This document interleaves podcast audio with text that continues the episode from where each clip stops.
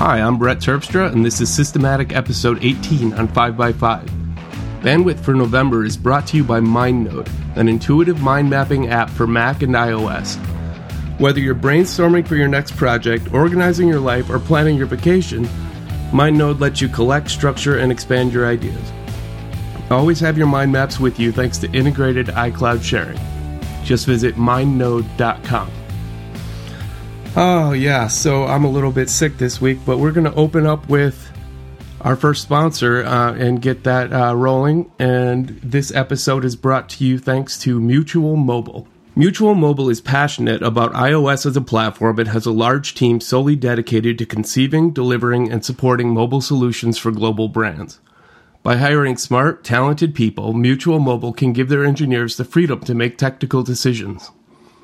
At Mutual Mobile, you have the advantage of working alongside fantastic designers who are pushing the boundaries of iOS.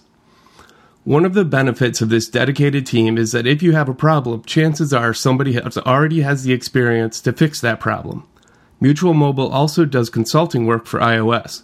They strive to make it easier to develop on iOS with frameworks and CI. Not only are they a great company, but they stay in touch with the iOS community by attending meetups and hosting hackathons as well. Want to learn more about becoming a part of Mutual Mobile's team? Go to careers.mutualmobile.com slash 5x5 to learn more. Okay, so this week we are joined by Chris Blanchard of Flying Rutabaga Works. Um, you can find that at uh, www.flyingrutabagaworks.com.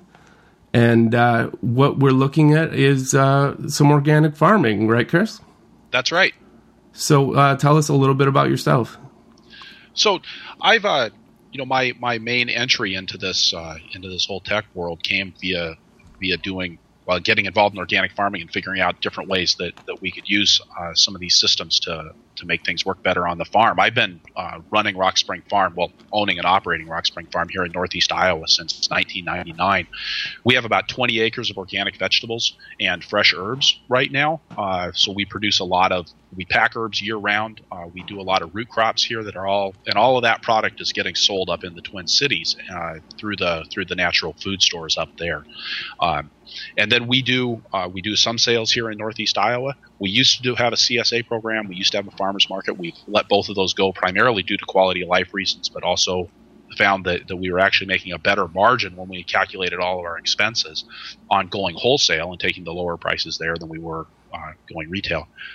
I spent about 13 years co-directing the Moses Organic Farming Conference, which is the largest organic farming conference in the world. It happens uh, right in my backyard over in La Crosse, Wisconsin. We usually have last year had about 3,000 attendees at that show, um, and then over the last few years have have kind of, uh, I guess, edged accidentally into the education and consulting marketplace. Just as I've, uh, you know, with primarily with and for organic farmers and, and local producers. Uh, I was getting requests to do talks at various conferences, uh, writing the occasional article, and uh, and eventually having people coming to me and asking for more advice than what what uh, what I would normally share. You know, people wanting some very direct and focused attention, and so I decided to hang out a shingle and and wanted to have something that was a little bit fun uh, and a little bit vegetable oriented. So we went with the flying rutabaga, and uh, and and that's kind of that's really taken off these last few years. We've uh, put out a book, Fearless Farm Finances, with a with a couple of other authors uh, that goes over how to understand uh, accounting principles in general, but also farm finances, and then uh, and systems for making that that all work. And I'm now working a lot with farmers on on systems throughout their business to to keep things operating smoothly on the on the farm. So a lot of your consulting work that you're doing now is I should say not a lot, but all of your consulting work is within the organic farming industry. It is, yeah. That's by that's by happenstance, not by design. But I mean, that's where that's where I know the particular challenges that that clients are facing. Sure, um, and those challenges are a little bit different from your average productivity uh, consultant in an office environment. What kind of uh, what kind of challenges do you face with that?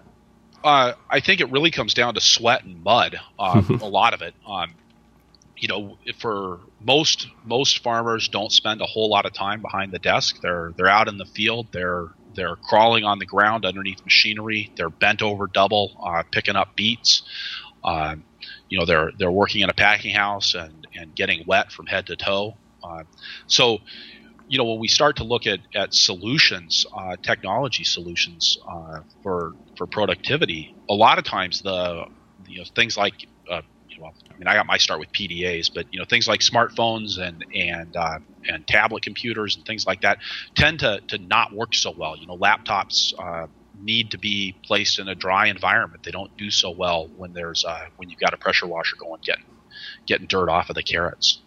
So we've had to we've had to look at a lot more. Um, I think what I think of as being analog solutions. But even there, you've got the challenges with uh, you know paper and pen, and uh, you know you get a you get a bunch of stuff wet, and uh, paper and pen starts working not so well. Sure. So what does work well?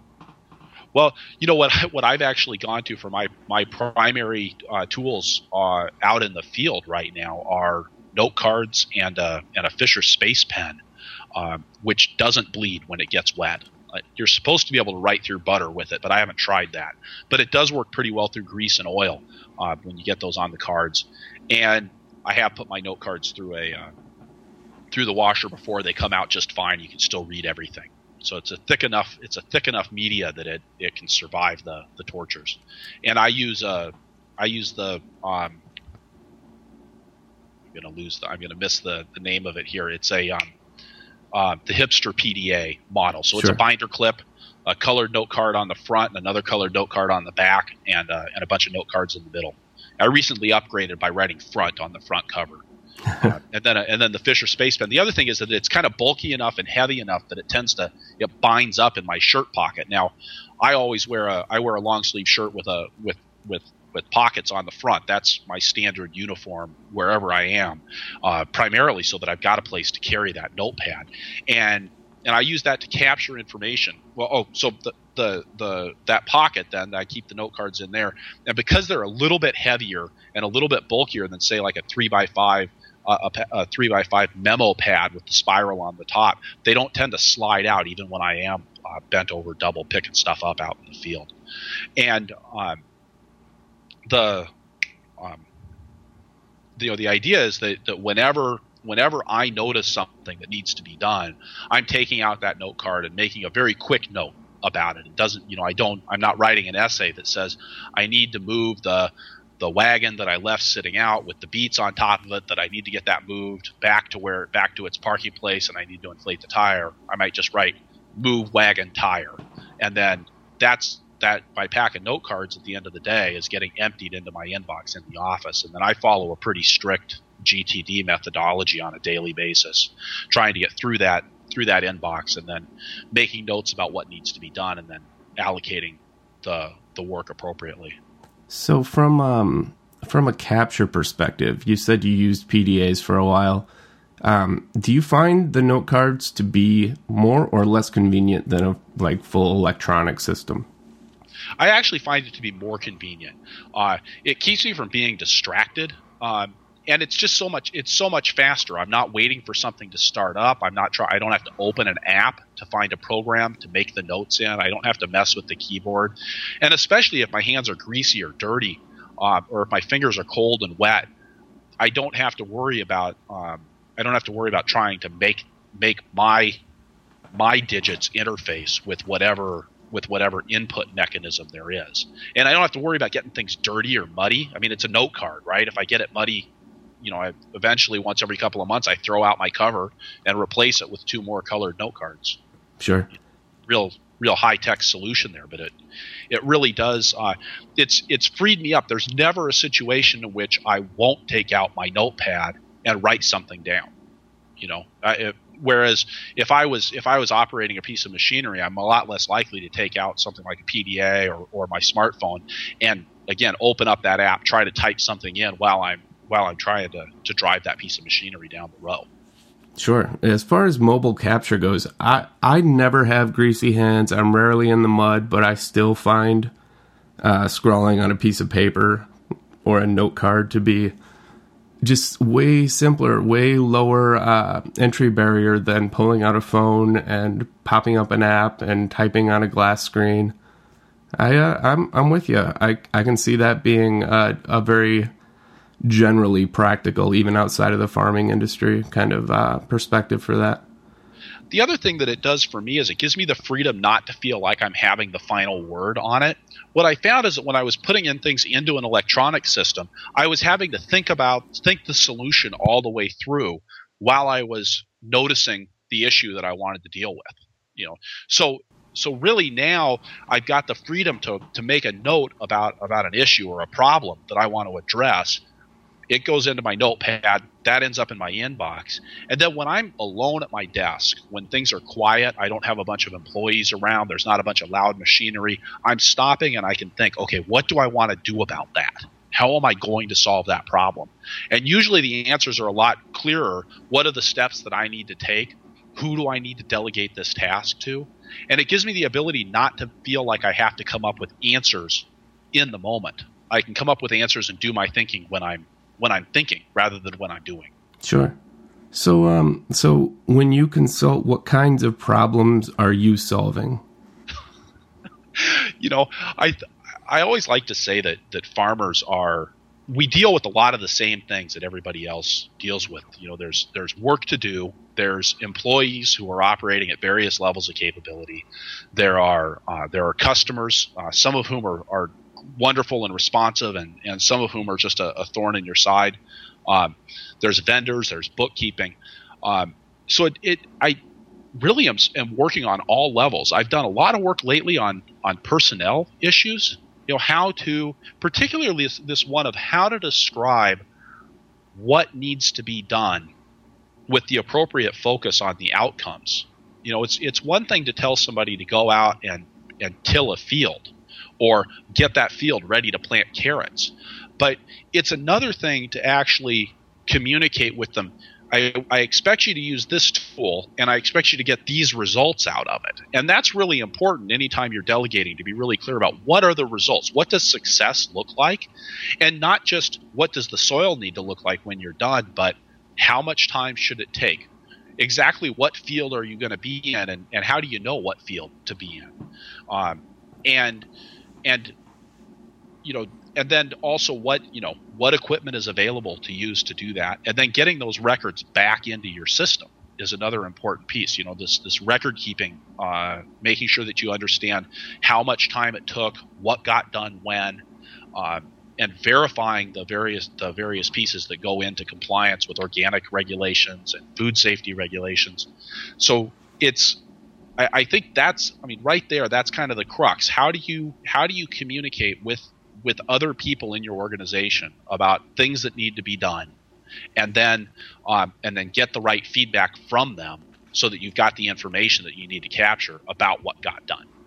So a lot of the things you just said are very uh, David Allen GTD oriented. Is this uh, is this truly um, an example of of GTD applied to uh, probably an area that David Allen didn't really uh, consider. I think so. I mean, I I have been the the getting things done when I when I first opened that book uh, was a was a revelation to me and has really informed a lot of of of my consulting work. In our in the organic farming world, you know, we we we tend to be a bunch of leftists and anti-business types and back to the land types. And there's a lot of skepticism applied to standard business concepts whether we're talking about uh, bookkeeping or even the notion of profit. Sometimes uh, you run into brick walls when you when you open your mouth and, and say words that sound any like they have anything to do with with capitalism or big business.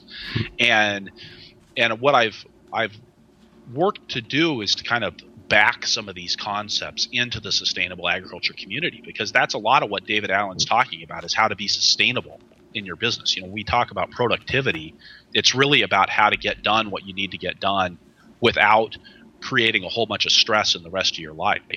And farmers are under a tremendous amount of stress already because we're we're out in the environment um, and we're we're subject to a lot of whims.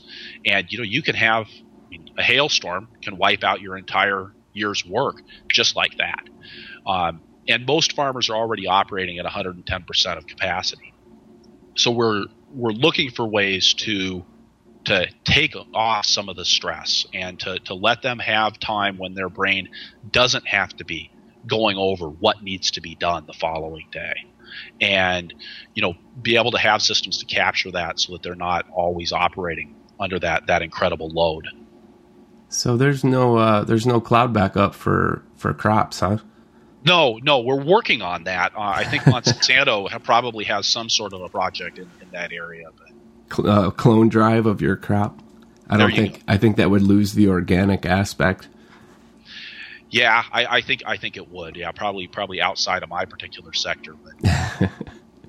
um, I'm going to take a quick sponsor break, and then I want to come back to the record keeping that you were talking about. All right. All right. Our our next sponsor is Squarespace.com. Everything you need to make an amazing website. Squarespace is a fully hosted, completely managed environment for creating and maintaining a beautiful website, blog, or portfolio. This means that no matter how experienced you are with building websites, you can build something amazing in minutes without having to worry about hosting, scaling, or integration with social services like Twitter and Facebook. And the great news is, the new Squarespace has arrived. The templates available in the new Squarespace are out of this world. They're beautiful, they're clean, and they let your content do all the talking.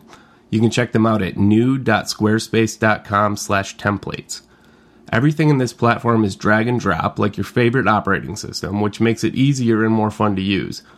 Even the structure is great with perfectly clean code, great SEO, even image versioning. Everything is integrated design, domains, hosting, and support. And Layout Engine is Squarespace's page builder. It allows you to create custom layouts for each of your pages in seconds. You add blocks of content such as photos, videos, text, social media content, and more. You don't have to worry about what your site will look like on a mobile device. When you add images or design pages with the new Squarespace, your entire site will restructure automatically to fit on any device and maintain the beauty of the site's design. If you like stats, you'll love the real time analytics that are built into Squarespace. There are even iOS and Android apps that let you manage and post on the go. You can also import your content from your current blog and easily set up sharing and syncing with your social media accounts. As always, Squarespace delivers award winning 24 7 customer support that responds in minutes.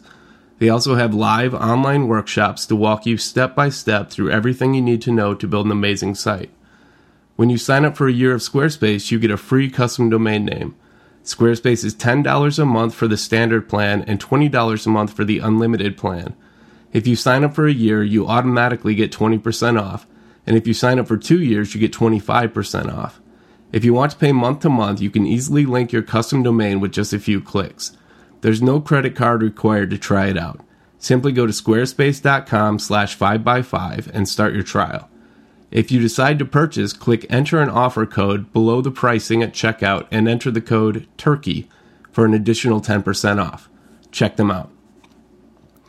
Okay, so Chris, you had mentioned that uh, you you have new uh, or you've created systems for improving record keeping in an environment where record keeping isn't uh, isn't ideal, uh, isn't uh, it's not smiled upon by the people who need to do it. Um, yeah, you know, yeah, it's ahead. always met with a little bit of resistance. What uh, what kinds of records are we talking about?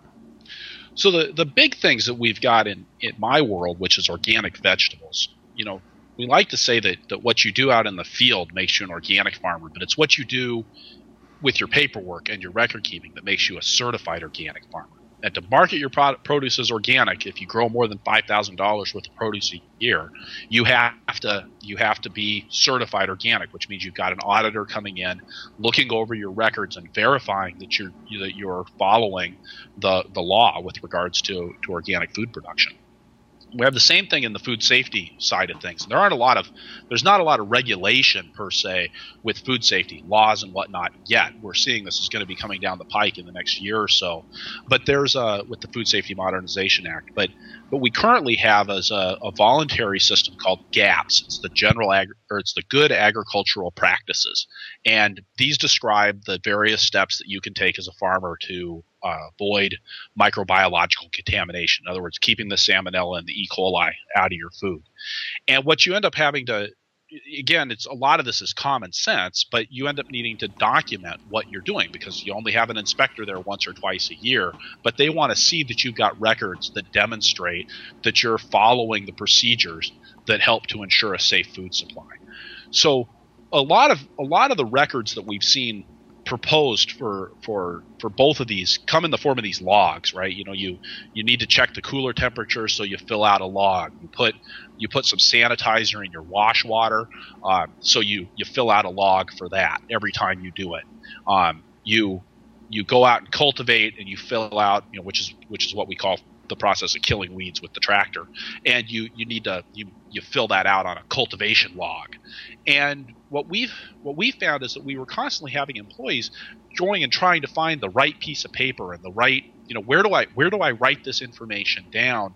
And it was it was something that was existing outside of their workflow. So you'd tell somebody to go do something out in the field they do that activity out in the field, and then they would come back and they'd say, um, "Okay, now where am I supposed to write that down?"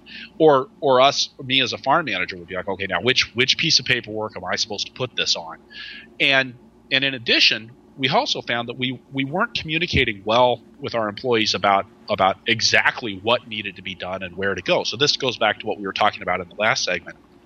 Brett is that um, you know we we were we need to describe what success looks like what the activity is and where to do it. We found that in the process of doing that, that if we if we constructed our records appropriately, we could not only tell people what to do and where to do it and how much time it should take, but that they could also write down that information while they were performing the work and then bring back that one piece of paper that then becomes the the record that, that goes forward. Um, and, and, and an example of that um, we we call these field directives that we send people out to the field with to say, you know, go go to this field in these crops, do this hand weeding job. This is what you know, and then you say hand weeding, and you know, hand weeding is a lot different when you've got weeds that are one inch tall and a crop that's one inch tall versus going and and uh, if something's gotten out of control and you're rescuing the crop, it's an entirely different process. We say, well, what does success look like? How should things look when you're done? And then bring this back to me and tell me how long it took and who was working on the project, and then that goes into the file. Another place we use this is on a is with these various logs. Um, you know one of the one of the standard food safety things is to keep your product at the at the right temperature. You know, the, the colder things are, the the less rapidly they decay, but also the less rapidly microorganisms can grow. So we keep a cooler log, and the the standard way to keep a cooler log is that you hang a clipboard outside the cooler, and once a day somebody remembers to go to the cooler log and write down the temperature and the time that they checked it. And we realized that really we needed to have that happen the first thing in the day so one, so it was out of the way, but also so that if we were having a problem, we caught it early in the day and rather than late in the day, so we could get the cooler repairman there by the end of the day rather than the next day. Um, and then we realized there were a bunch of other things that need to happen when we were opening the farm for the day or opening up the packing house. So we created a list of things that people needed to do and a place to note that they were done and to capture any data about them. So it became the opening checklist. So rather than having one log with this long row of, of temperature figures, because it really doesn't matter what the thermos what the temperature was two days ago. What matters is that you're checking it, making sure that it's the temperature that it needs to be today. Uh, we had a we had a sheet then that was was catching any problems and and was recording the fact that we had done this and had made a record of the temperature. And then that would go into a file. And then we realized we didn't even really need a clipboard because one person walking around with a clipboard is one person, but oftentimes we've got six people starting a shift. So instead we put all of this on a whiteboard and we started keeping a lot of our data about about the, the, the repeating everyday tasks that go on on the farm are managed on this whiteboard. So people write down the temperature and the time that they checked it. They check on the greenhouse and make a check mark that says yes, the greenhouse is is the heaters are running correctly in the greenhouse. Um, yes, we took care of the watering in the greenhouse today. So it put a lot of those things on automatic. And then at the end of the day, we just take a digital photo of the of the whiteboard, and then once a week we download those digital photos into our into the computer and then that's all backed up. So we've got a permanent digital record and it's actually then got the date encoded right into the file of the of what was happening on the farm on a given day and the fact that we did do all of the things that we're supposed to do on a daily basis. Do you ever have to go back and reference those uh, those photos? You know we've we do when we have our audits, and mm-hmm. it's it's really quite easy. Um, we have we one time we had to go back and find it, and we were able to just again you you put your Picasa up and you just click through the different photos and go okay, you know this one was taken on this day, this one was taken the day before, so you can go back and figure out what happened on September seventeenth fairly quickly and easily. Sure. And if you need to find maybe you don't know that you need to find September 17th, but you know that you needed to find, uh, you know, what day did we did we harvest the garlic? We can go back and find that fairly quickly and easily too, just by flipping through the pictures and looking at the daily task list that's on the board, and just it's a matter of clicking. Now we don't put a lot of time into organizing, but then again, we don't often need to go back and find a particular data point. Sure. So, so when when we do need to do that, the amount of effort that it takes to find that data point is commensurate with the amount of effort that we put into it at the front end. Have you ever played with uh, with Evernote's optical character recognition, no. like the handwriting recognition? You know, I tried using Evernote after it first came out, and I think I was using I had a I had a Droid at that point, and and I just it was so slow and clunky. I gave up on it. I I do find it slow and clunky, but uh, but for this purpose, it, it seems like uh, the handwriting recognition would give you like a fully searchable and, and, like you said there's not that many data points that you would search on beyond date. Um, but that would be that would be kind of cool. Well and especially if it you know if it if the amount of effort is low to get into it because that's what i want. I want i don't want to put a whole bunch of effort into something at the front end if i'm not going to use it at the back end. Right. You know um so so if it's if it's easy to put it into evernote then when we do need to search, it's just makes it that much easier to find it at the end. Then that's easy.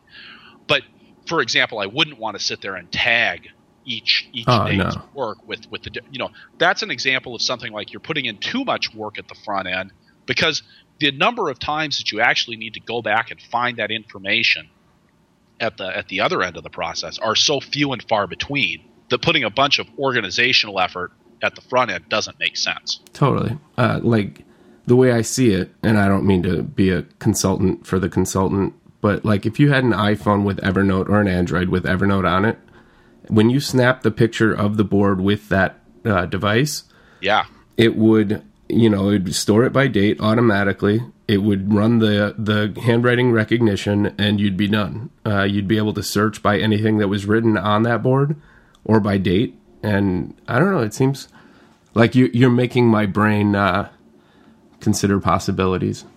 So, Brett, I, actually right now have my notebook taken out of my pocket, and I'm using my space pen to write down Evernote, and uh, we'll remember to check on that later. Yeah, I think it would be ideal for that situation. Uh, by the way, I I use the uh, space pen for everything. I have mine out right now as well. You know the the funny thing about the space pen, I used to I used to carry other ballpoints. Now the first thing is when you wash a ballpoint, a standard ballpoint pen, it ruins everything in the whole load of laundry. Yeah, you're not supposed um, to do that, and that's that's bad. Um, and and but then the other thing is I was always losing my pens. I'd give them away. I'd give it to somebody else to use, or it would just it would fall out of my pocket. I got the Fisher Space Pen. I mean, I was probably going through a pen a week, and I got the Fisher Space Pen. You know, cost a they're not cheap. What are they like twenty five dollars? Yeah. And and so I, I got it. I've been using the same one for almost two years now, and mm-hmm. never managed to misplace it. So it's actually by spending a little bit more money on the tool, I think I ended up with something that I'm a lot more likely to to take care of and keep track of. And it's you know the first couple of times that you find yourself without a pen, you know there are a few of those instances when it could be worth having a twenty five dollar pen. Yeah, well, on magnitude of the problem that you didn't write down because you didn't have the pen. Right on. I uh, I'm so it's so ingrained in me that I will eventually lose my favorite things. That every year, about every year, I I get myself a new Fisher Space Pen, uh, okay. uh, just as a backup. And at this point, I have three of them, three engraved Fisher Space Pens, because I don't lose them because they have that added value. so now you need a system to stop getting an Fisher Space Pen every year until your inventory goes down. I think this year I'll probably uh, I'll, I'll, probably pass on buying a new one because having two backups is uh, that's ideal to me. Yeah. everything gets uh, one redundant backup, and I'm I'm good. But um, let's see. So I, I also took a note um, under the record keeping section we were talking about about uh, bookkeeping. Does that fall into what we've already talked about? Yeah, absolutely. Um, you know, again, I mentioned I, am a I'm a GTD follower, um, and so when we get in our when we get in our anything that has to do with bookkeeping, it goes right into my inbox. You know, so if it's a if it's a bill from another vendor or if it's a check from a from a customer, and then I file those things on a daily basis according to what needs to happen to them next. I do all I do all my own bookkeeping, and my bookkeeping all happens in QuickBooks. And in QuickBooks, there are different workflows that you follow for receiving a payment versus entering a credit card versus entering a check. So everything gets filed according to what needs to happen. And if it's a credit card, I actually have two credit card accounts, so it, I file it according to which which credit card that receipt belongs to. And then when it's time to do the bookkeeping, I, I simply take out that pile of folders and I'm doing processing one credit card at a time, and then I'll process all the checks, and then I'll process another credit card, and then I process all the payments just in the order that they're in there. The but then the really the so that's organization. I mean, I spend a little bit more time organizing there because it really does pay off when I do the bookkeeping. It reduces errors and it's and it helps me to batch my work. Um, but then when I'm done, when I've actually entered that data into into QuickBooks, I file those receipts and everything else rather than filing them by vendor or by account, which is pretty common bookkeeping practice. I put them all in one file for the month. So if that if it's a receipt that gets processed in November, it goes in my November file. Uh, and then at the end of the month, that file gets labeled November 2012, and it just goes in my archival files, and I start a new one for December. And the really nice thing about that is, again, I'm not putting any effort into the filing process. I never have a two file pile that I have to go through, and I never I never do filing. The filing just happens as part of the workflow, and I don't have to think about it at all. If I need to go out and get a receipt, which happens to me probably once a month, something will come up where I need to go find a piece of paper documentation, and I can open up my QuickBooks program. I can look in there and say, okay, what date did that transaction happen? You know, so if I've got something from Advantage Label and I know that I need to check on that invoice, well, what what date did I get that invoice? That's in my in the QuickBooks, and then I can go and open up my financial files on that monthly basis and just go shuffle through them until I find the Advantage Label and Packaging invoice.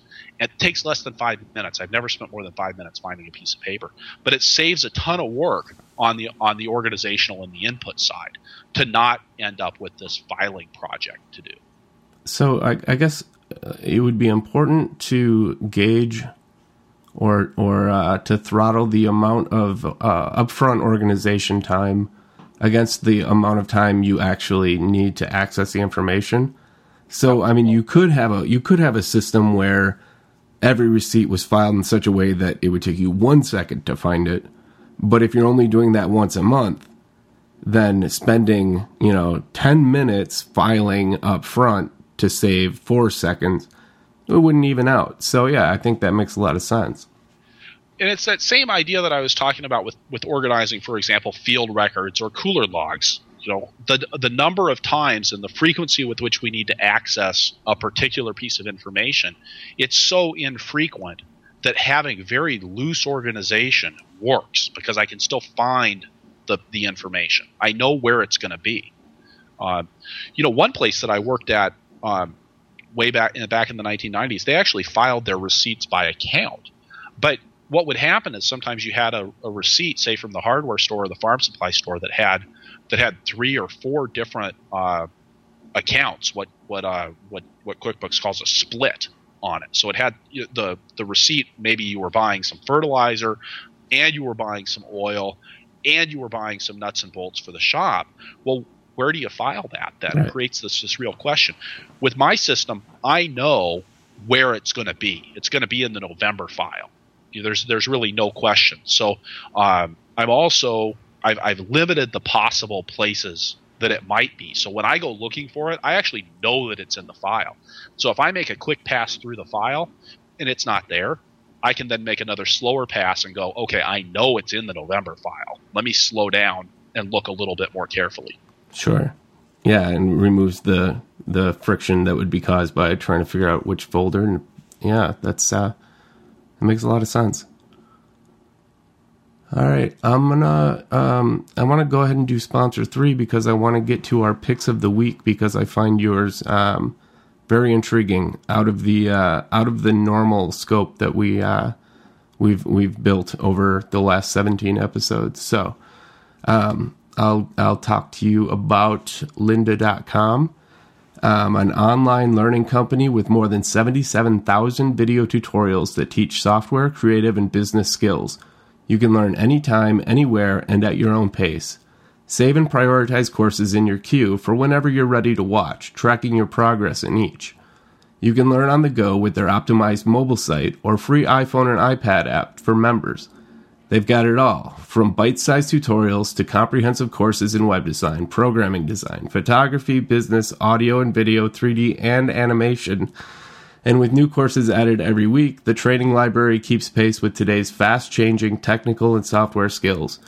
Membership starts at $25 per month and provides unlimited 24 7 access to top quality video courses taught by expert instructors with real world experience.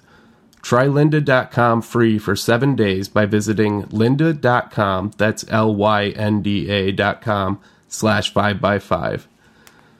All right. So for the picks of the week this week, I actually want to split and each of us do our three in a row because mine are, I picked them before talking to you and they have nothing to do with our topics right now. So your three all relate and they all relate to the topics. So I'd love to do those in a row. Um, so why don't you go ahead with your first pick of the week? So my first pick of the week is now I'm a Windows guy. It's Office 2010 uh, for Windows, and you know this was a I'd, I'd worked for a long time, and I think it was Office 2003. And this one's been a real revelation for me. A lot of my clients, I'm passing documents back and forth, and and needing to explain to them oftentimes how to how to really use Microsoft Word or Microsoft Excel effectively. Um, I don't use Outlook, so this really relates to the kind of the, the word processing and the spreadsheet side of things. But I found that that both of them, this particularly Word and Excel, really jumped up my my productivity using those programs. Made it a lot easier for me to describe where to find certain suites of tools to my to my clients.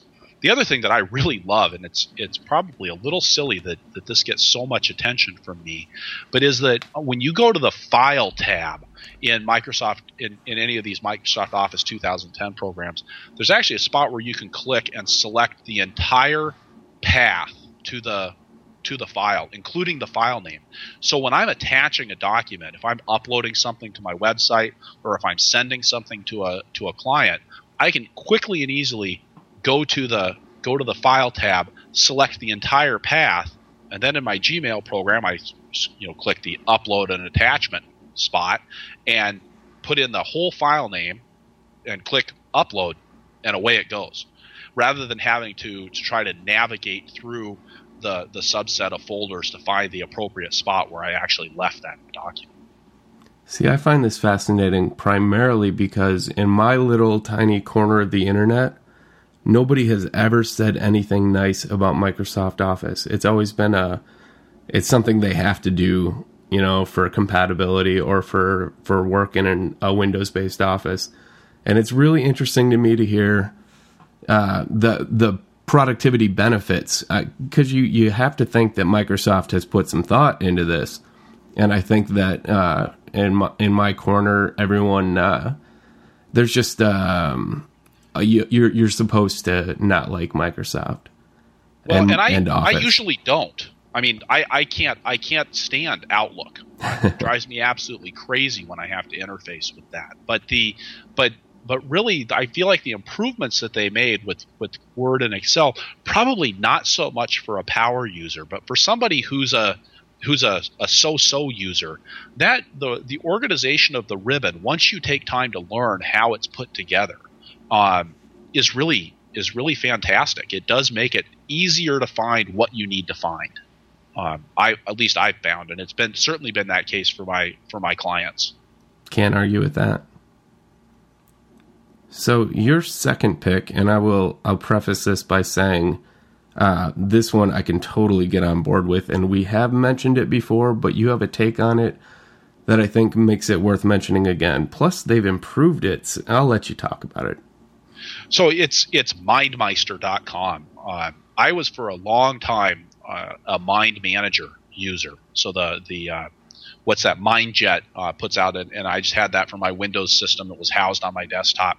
And a friend introduced me to MindMeister, and I immediately fell in love with it for the simplicity of it, the ease with which I can get into a map. Um, mean, I like having stuff out in the cloud, although I'm usually working on my own computer, so that's not such a big deal. But it's it's so much faster for me with MindMeister to get in and make a new map than it was with the Mind Manager program. It's almost as fast as doing it with paper and pen. And I just and I just love that aspect of it. In addition, being able to share the location of a file with another user has so many benefits for me. Being able to say to a client, you know, these are all of the things that I'm thinking about that relate to this topic. What do you think? Uh, is has been has been tremendously valuable. Uh, what kind of response do you get from people that may never have seen a mind map before? They're usually a little weirded out by it, but a lot of the people that I work with are are what I like to call networked thinkers. They're nonlinear thinkers. Right. And and that mind map works so well for capturing information. They usually look at it and go, "Oh my god, where has this been all my life?" Yeah, that's the reaction I, I get frequently is people just suddenly suddenly they're visualizing something that normally would have been given to them in like spreadsheet or outline format and they're looking at it and yeah and people uh, most people do relate uh, to the the organization structure of a mind map you know and it's and i think it the, the world happens in a linear fashion i mean when you want to get something done or when you want to write something out you have to put this before that. But it's not the way we think. We tend to think by making a bunch of of random, relatively random connections between things. So being able to, to capture that with the mind map, I find that that it actually sparks creativity in people. They begin to see connections that they didn't see otherwise, and they feel a freedom about getting things written down that otherwise. I, I find that a lot of creative types, and a lot of the, my organic farming clients are are creative types. Um, they have a hard time committing things to paper because they don't want to get locked in to how something's organized and they don't want to say this then that then that. Um, so getting into that very linear mode of of saying you know a thus b thus c is difficult for them. So if i can get them to just put a b and c out on a piece of paper or out on a computer screen in a way where they don't feel like it's organized then that gives them the freedom to put the idea out there, and then we can organize it from there so that it can happen effectively out in the real world. Yep, and these are all the things that I love about mind mapping. And I understand there are some people that do think in a more linear fashion. Um, I, there are people that maybe this uh, just looks too disorganized too. But yep. yeah, I find it for the same reasons. And have you ever used the live collaboration features of MindMeister? I haven't. Oh, you should totally, even just for fun, find someone else who's who has an account and and just share a mind map. It's a blast. You know that is the one thing I've got the I've got the basic plan. I didn't sign up for the pro plan. Not you know not being able to send somebody a simple you know, the, a simple link from outside. I think with the with the basic plan, you actually have to get a you have to have an account to be able to access the, right. the link. Uh, that's a little less than ideal, but most people now are used to the idea that you've got to sign up for accounts. Right. You know, five years ago that was a lot more difficult. Definitely. Um, I have another question. Have you seen the new presentation feature? I have, but I haven't used it. Oh, totally. Just it, it takes seconds. You just like turn it on and then start picking slides, like groups okay. of groups of nodes, and it creates an animated like pan and zoom or fade in, fade out between like parts of your map so that you can present them in a linear fashion huh. and and at the same time show the more random connections between them. It's pretty awesome. I'm really impressed with it. Okay. I'll, I'll have to play with that. I do you know i think i mentioned earlier i do a lot of speaking so something like that could be really valuable. It, it definitely could. I uh, i would gladly use it for a presentation. Great. Thank oh, you. yeah. I'm full of stuff um, full of something. Um, so okay, your last pick is one I've never heard of. So let's talk about that. So my last pick is Kanban Flow, which is at kanbanflow.com. So that's K A N B A N. And a and a Kanban, and I'm probably gonna I'm probably gonna butcher this this description and disgust some of your listeners, but um, it's a it's a it's a lean manufacturing technique of managing work in progress. And the idea behind behind the Kanban is that you've this is where I'm going to butcher it, but it's basically you know you, you'd have a whiteboard, you would have different columns on the whiteboard. So you might have one for things that are your to do items, one for in progress, and one for done. And the idea is that you want to limit the amount of work in progress, but that you also want to visually represent the fact that you've been getting things done and the and the and the work that you have to do. So you'd you'd write down the work to do on a post-it note, stick the post-it note in the appropriate column. So, uh, and and and as you as it as it's something that that goes from being on the to-do list to something that's being that is now work in progress, you'd put it in the work in progress column, something that you're doing, and then when it's done, you move it to the done column, and you've got a, a visual representation of the fact that you did actually finish something. I use ToodleDo as a list manager, and so when I knock something off on ToodleDo, it just it disappears from the list. I never never really see it again. Never really have time to to pat myself on the back for my my accomplishments getting something done. And the Kanban lets me see that that things are getting done. Now I spend a fair amount of time on the road, so analog solutions aren't that great for me. So Kanban flow basically creates a, a digital process. So you've got post-it notes that you can put on the screen. You can create any number of columns that you want, and then it's a it's a drag and drop process to move the post-it notes from one column to the other. And the post notes can include things like how long you think the job is going to take and what are the various subtasks involved. You put notes on it. You can actually assign tasks to different people on there as well. So you can say, you know, this is this is Chris's job. Um, this is Angie's job to do. Um, and because you can create multiple columns, then you can you can actually you can help it can help clients particularly to be able to prioritize things. I do some fa- FileMaker design work, and I've I've been doing a big project for the uh, for the Midwest Organic and Sustainable Education Service. The main programmer has now moved on, and I'm I'm doing some of the finished work, and some of the ongoing development maintenance there, and a lot of times the the things that we're getting done aren't aren't in the view of the person on the on on the on the client side. They're really happening for specific employees in the organization. So they don't necessarily the the person who's in charge of the pro- the project over there doesn't always see that things are happening. So uh, having this having the ability to move things along and visually represent yeah these things are in the to do column. These are the things that I'm working on now these are the things that we have indeed gotten done, even though you might not have noticed, is really valuable. Um, and it also gives me a good visual sense of what I'm doing, uh, what needs to be done, and, and where my priorities are. One of the really useful things that I found in this program is we created a column called on deck. So I've got a I got my big to do list, but then I've got the stuff that is really the next in line. And when I sit down with my my cohort in the Moses office, um, she and I talk about well what needs to go. We've got this big list of things in the to do item in the to do column, but what needs to be on deck? What's the next thing that's going to get pulled into the in progress column? And it's valuable because it's not always you know again you can't always go through things in a linear fashion. You know sometimes I'm sometimes I'm really high and creative and, and I've got a good eight hours to devote to something and I can I can grab a big project. Sometimes it's that I've got a half an hour and I need to knock something out. So I can look at that on deck column and see like, oh yeah, this is a big project or this is a small project, not just this is the next thing in line that I have to do. And then I can I can move that on forward. So have you ever worked with Gantt charts? I haven't.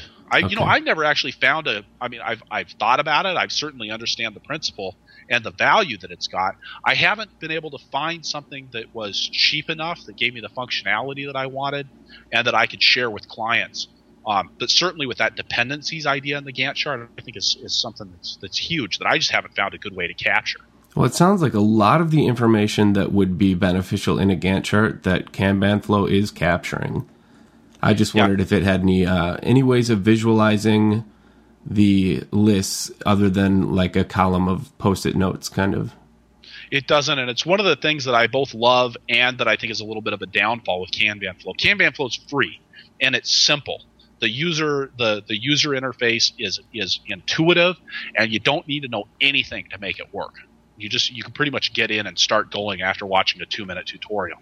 Um, I looked at some other Kanban programs that, that actually did go into having dependencies, and they have this other concept called swim lanes, and and it took so much work to set up a task that it wasn't just this. It wasn't a quick and easy process, and it wasn't intuitive to the other people that were using it. The thing I really like about Kanban Flow is it's stripped down, it's fairly minimal, and it's easy to see what's going on. The downfall is you can't export it into Excel. Sure. Yeah, the export features are always a big deal to me, but that does sound uh, like the low cost of entry, uh, the like the low effort it required to get in would be huge in a group situation. Yeah, really important, and especially I think I mentioned earlier, a lot of my a lot of the organic farmers and even the nonprofit organizations that I work with aren't they're not particularly tech savvy, and I mean I in my in the circles I run in, I'm a pretty tech savvy guy. I know from when I get out of my circles that I'm not particularly tech savvy. Um, but I'm for the organic farming world, I'm pretty darn tech savvy. so I have to have things that that that are that do have that low barrier to entry from a knowledge standpoint. And for me also, I find that tools that tools that are easier to use, the simpler a tool is, the more likely I am to interface with it. Sure. And and I want you know any tool that I've got that I've got in my in my uh, in my toolboxes, I want it to be something that's easy to take out and and use. Uh, that's why I've got it. Absolutely, I am sure I'm using it. Yeah, I, I definitely have the same experiences, um, except for the not being as nerdy part. I think I think I'm possibly one of the nerdiest people I know, but I'm used to that. I'm okay you have a it. tech blog, Brett. You've got to be one of the nerdiest people you know. I was just indexed in uh, the new Nerd Query service that Gabe Weatherhead put together. I'm very honored to be one of I think maybe eight people that whose blogs are indexed as part of the official Nerd Query. um, but I'm gonna go ahead and I'll do my three, and I'll do them relatively quickly. Um, and I feel a little weird because I don't I don't know that you'll be able to use any of them. Do you have a, a smartphone? I do actually. What do you have? Yeah. I've got an iPhone. Oh. I used an Android for a while. Now I've switched over to the iPhone. Okay, perfect. We can relate now. Um, the first one is an iPhone app. It's called Pro HDR. It's also available on iPad. But uh, have you ever used the HDR mode on the iPhone camera? No. It's uh, it takes two exposures uh, simultaneously, almost um, a lighter and a darker exposure that you can then blend to get a full range of exposure uh, data in your image. But I find it almost uh, it's too much trouble to use and not terribly effective. So this new app called Pro HDR lets you you can put it into a manual mode where you get two squares on the screen. You just put one square in the brightest part of the picture and one square in the darkest part of the picture. You just drag them into place and then you hit the button and you have to hold the camera still for 3 or 4 seconds. And then what you get is instantly composited and you can adjust your uh, brightness and contrast and hue and everything uh, right away and then you can save it to your camera roll and you come out with pictures like my test picture was of an open window uh, not an open window but uh, an unobstructed window with the sun outside of it so normally if you pointed a camera at that you could either see the trees outside or you could see a bright white spot and still be able to see the rest of the room. Um, so i tested with that and i got a picture that showed every detail of the inside of my my room with the lights off and the detail of the trees outside the window. And that to me was like the ultimate test and i was sold. Wow. That sounds great, and is actually something that, that I would use out. You know, we take pictures out in the field. Uh, as you can imagine, particularly if I'm trying to document something that a piece of machinery is using, you can end up with really harsh shadows. oh sure And it's not a it's not a po- most of my shots aren't pose settings. So being able to you know being able to to have something that balances out balance all that out can be really valuable. Yeah, definitely check it out. It's uh it's impressive and really easy to use. Okay, so my second one then is related. Um, I found it when I tweeted about Pro HDR. Uh, someone tweeted back about one called Cortex Camera. And what it does is basically, in the latest version, it uses a, a rapid series of photos. And it takes a it takes a little bit, uh, I would say, two to three seconds to create a photo, but uh, but it composites all of these photos all at once and reduces the amount of noise in low light areas of the photo and adds like uh, you come out with like 12.5 megapixel pictures and you can zoom them super far in and not see any noise in the dark areas and the shadows.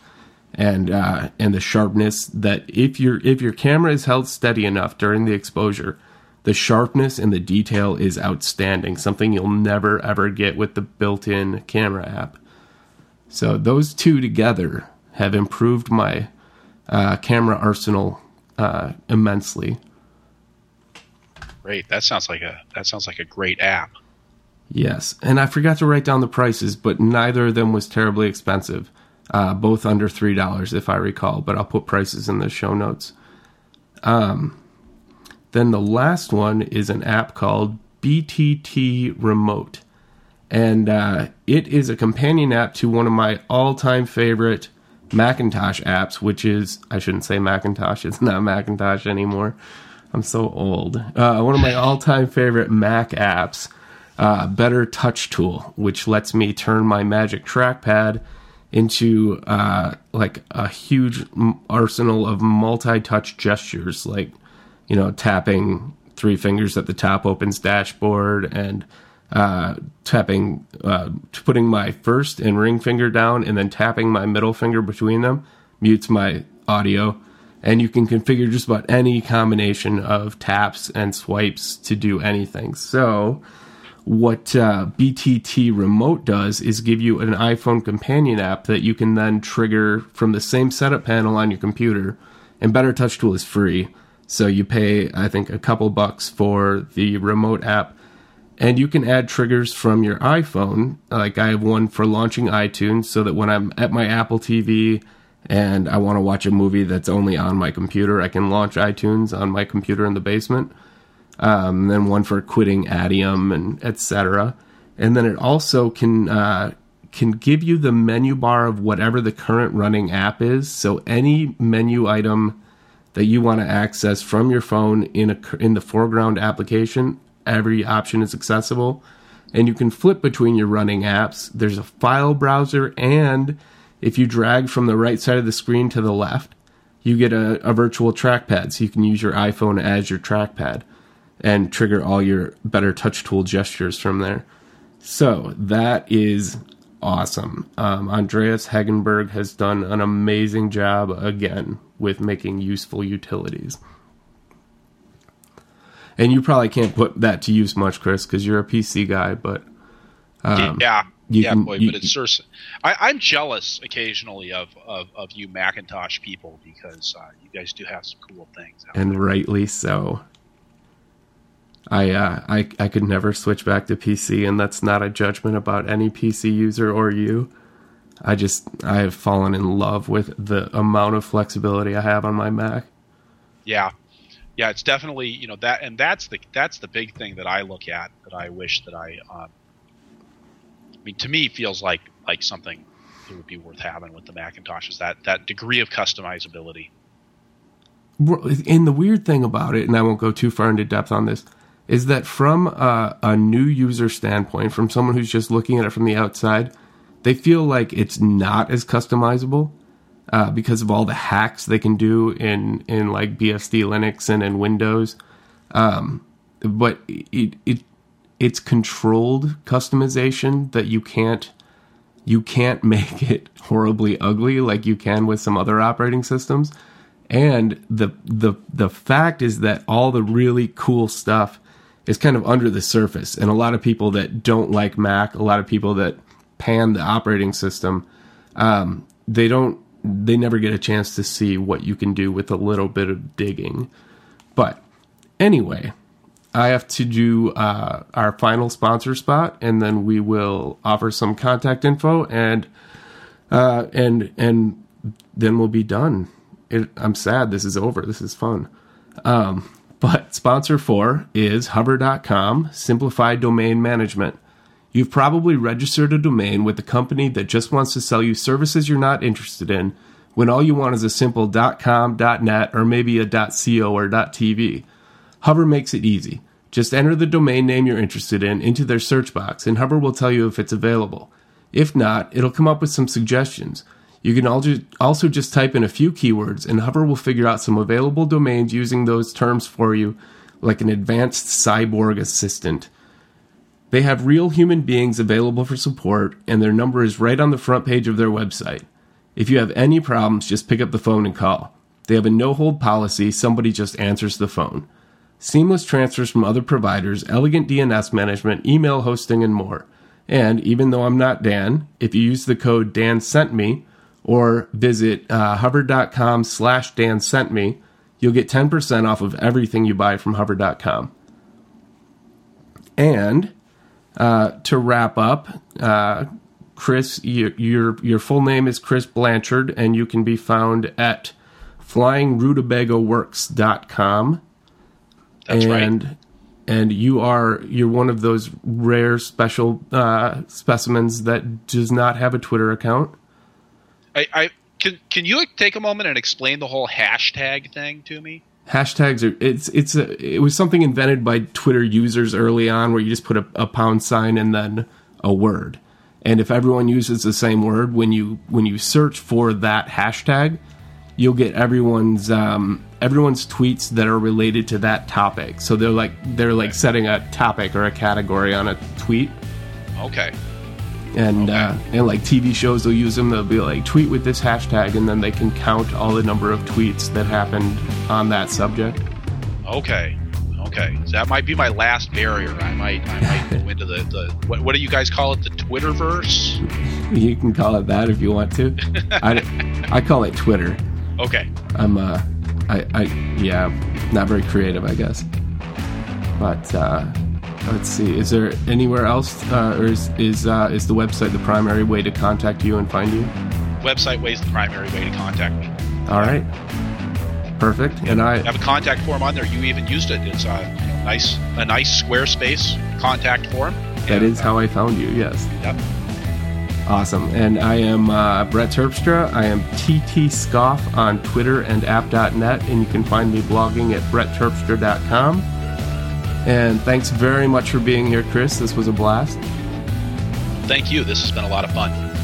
And uh, and thanks for listening to Systematic. We'll be back next week.